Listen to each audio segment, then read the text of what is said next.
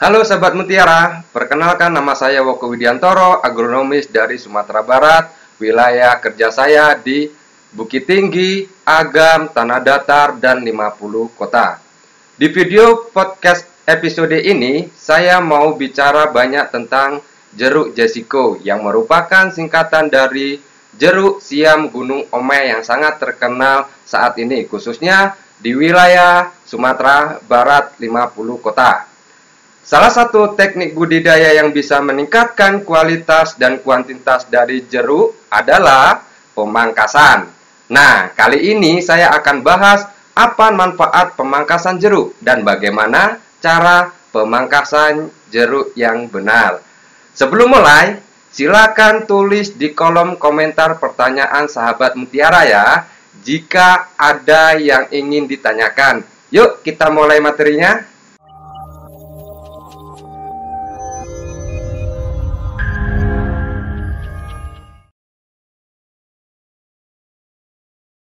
Halo, selamat datang di channel YouTube kami, NPK Mutiara TV. Di channel ini, Anda akan mendapatkan informasi dan edukasi seputar pertanian, khususnya nutrisi tanaman. Tonton video-video kami, jangan lupa like video kami, subscribe, dan pentung tanda loncengnya untuk terus mendapat update dari kami.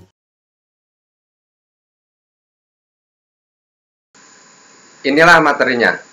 Pemangkasan jeruk manis jasiko di Sumatera Barat. Jeruk manis adalah tanaman tahunan yang berasal dari Asia, terutama Cina. Sejak ratusan tahun yang lampau, tanaman ini sudah terdapat di Indonesia, baik sebagai tanaman liar maupun sebagai tanaman perkarangan. Namun, pada saat ini banyak petani yang membudidayakan tanaman jeruk selain kaya vitamin C-nya. Ini adalah salah satu syarat tumbuh tanaman jeruk. Jeruk manis dapat tumbuh pada daerah basah dan kering.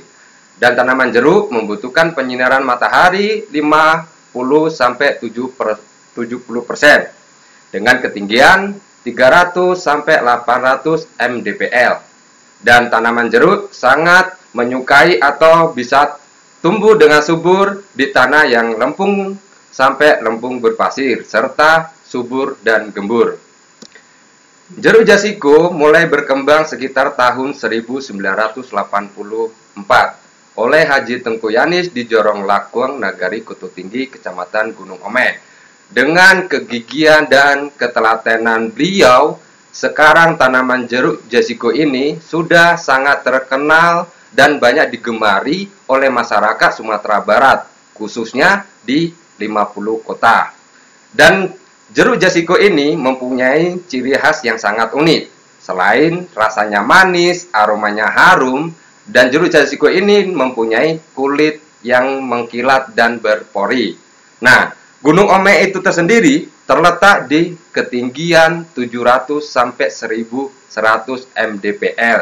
Jadi, sangat cocok untuk budidaya tanaman jeruk. Karena kenapa? Karena kutu tinggi sudah memenuhi syarat tumbuh jeruk itu sendiri. Nah, ini adalah berdasarkan tahun 2019. Luas kebun jeruk di Kecamatan Gunung Ome adalah 930 hektar. Sedangkan luas total perkebunan jeruk di Kabupaten 50 Kota itu adalah 1214 hektar. Namun, Produksi atau hasil jeruk sekabupaten 50 kota ini mengalami penurunan di tahun 2019 dibandingkan di tahun 2018. Nah, penurunan produksi ini e, disebabkan oleh beberapa faktor. Salah satunya itu adalah pemberian nutrisi yang kurang tepat, pemangkasannya yang kurang tepat, dan yang ketiga ini adalah momok yang sangat ditakuti oleh sahabat mutiara, khususnya untuk budidaya tanam jeruk ini adalah lalat buah. Nah, sahabat mutiara, apa itu pemangkasan? Jadi pemangkasan atau pruning itu adalah tindakan pembuangan bagian-bagian tanaman seperti pemotongan dahan, pemotongan cabang tunas dan pucuk dengan aturan yang baik sehingga dapat meningkatkan produksi dan kualitas buah serta memperpanjang umur tanaman. Ini adalah salah satu petani kita di Sumatera Barat yang sedang melakukan pemangkasan. Nah, jadi pemangkasan ini sangat penting sahabat mutiara untuk meningkatkan produksi dan kualitas buah. Pemangkasan bentuk dilakukan pada tanaman yang belum produksi bisa dikatakan tanaman itu masih di bawah usia 3 tahun. Itu pun kita lihat berdasarkan dengan ketegaran atau pertumbuhan tanaman di lapangan sahabat mutiara.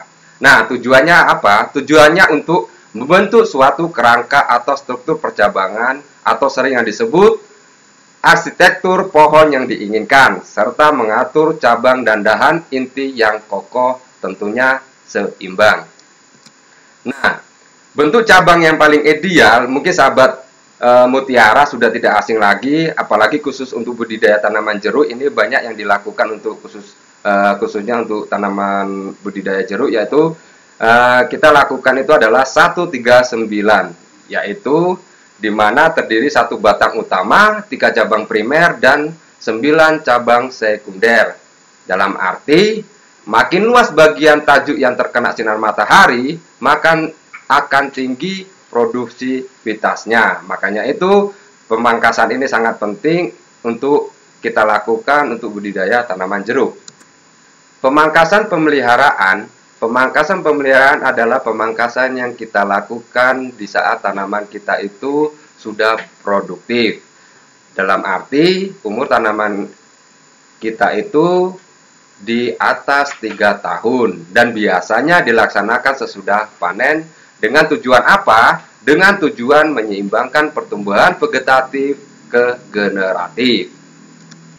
Sahabat mutiara, ini adalah manfaat pemangkasan pemeliharaan.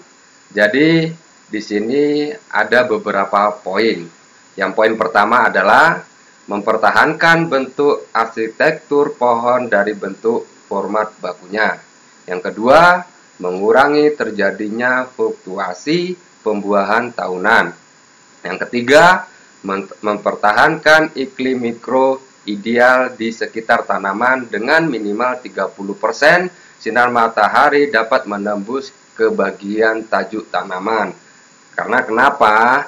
Karena untuk membantu fotosintesis tanaman jeruk. Yang keempat itu adalah mengefisiensikan pemeliharaan. Yang kelima adalah meningkatkan umur produksi pohon.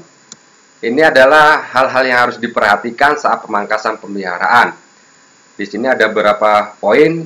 Poin pertama itu adalah pemotongan tunas air yang tinggi. Di sini adalah bertujuan agar tanaman tidak bertambah tinggi dengan cepat dan sehingga tanaman memiliki bobot serta kokoh. Poin kedua itu adalah Memotong tunas air batang utama dan dahan-dahan utama. Tujuannya untuk mencegah kelembapan, menjaga sirkulasi udara, dan mencegah makanan terbagi. Pemangkasan ini dilakukan setiap muncul tunas sahabat mutiara. Dan poin ketiga itu adalah membuang cabang atau tunas yang tidak produktif. Nah, ini kita lakukan saat tanaman sudah berbuah cabang yang tidak berbuah dibuang agar makanan fokus ke pembesaran buah. Nah, poin selanjutnya itu adalah penjarahan dahan. Jadi penjarangan dahan ini bertujuan agar mendapatkan pencahayaan dan sirkulasi udara yang optimal di mana kita lakukan saat dahan atau cabang yang mulai rapat ini kita bisa memotong cabang utama atau cabang kecil-kecil yang saling tumbang tindih. Tujuannya supaya membantu fotosintesis untuk tanaman itu sendiri. Yang poin ke selanjutnya itu adalah memotong cabang atau ranting harus dilakukan di bagian pangkal supaya kenapa? Supaya tidak tumbuh tunas lagi di cabang atau rantingnya sahabat mutiara. Dan ini adalah poin selanjutnya adalah memotong ranting-ranting kecil yang pertumbuhannya mengarah ke dalam bagian tanaman karena hanya akan menjadi sarang hama dan penyakit. Ini yang harus kita perhatikan juga, ini adalah poin yang terakhir, itu adalah pemotongan tangkai sisa panen dengan pemotongan mundur. Mungkin sahabat mutiara, inilah yang harus kita perhatikan kalau sahabat mutiara sedang melakukan pemanenan. Karena inilah sangat menentukan bagaimana kualitas dan hasil produksi tanaman jeruk itu lebih bagus. Di sini ada berapa poin. Yang satu itu adalah mengatur posisi buah sehingga buah merata pada setiap bagian tanaman. Yang poin kedua adalah mencegah buah selanjutnya menjadi terlalu lebat.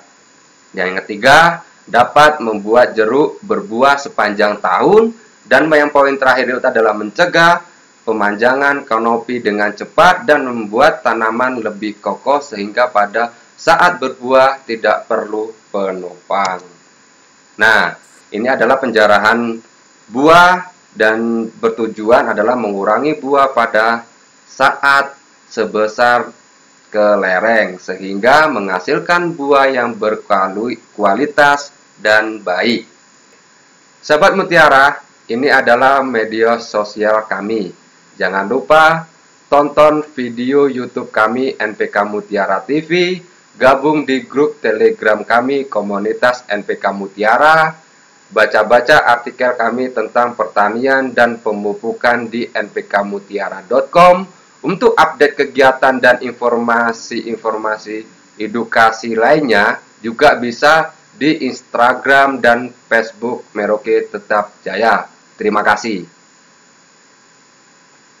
Sahabat Mutiara, kesimpulan dari video podcast ini bahwa ada dua tipe pemangkasan yaitu pemangkasan bentuk dan pemangkasan pemeliharaan. Kedua pemangkasan tersebut bertujuan agar kita sebagai petani jeruk lebih efisien dalam memelihara kebun, mempertahankan bentuk arsitektur pohon, dan meningkatkan umur produktif pohon. Sahabat Mutiara, jika video podcast ini dirasa bermanfaat, Bagikan video ini sebanyak-banyaknya di media sosial Anda, supaya menjadi motivasi kami ke depannya untuk memproduksi lebih banyak lagi video edukasi. Jangan lupa like video ini, subscribe channel NPK Mutiara TV, dan pentung tanda loncengnya agar sahabat Mutiara tidak ketinggalan video-video edukasi kami lainnya. Style Hype jaga jarak dan selalu pakai masker. Sampai jumpa, salam mutiara.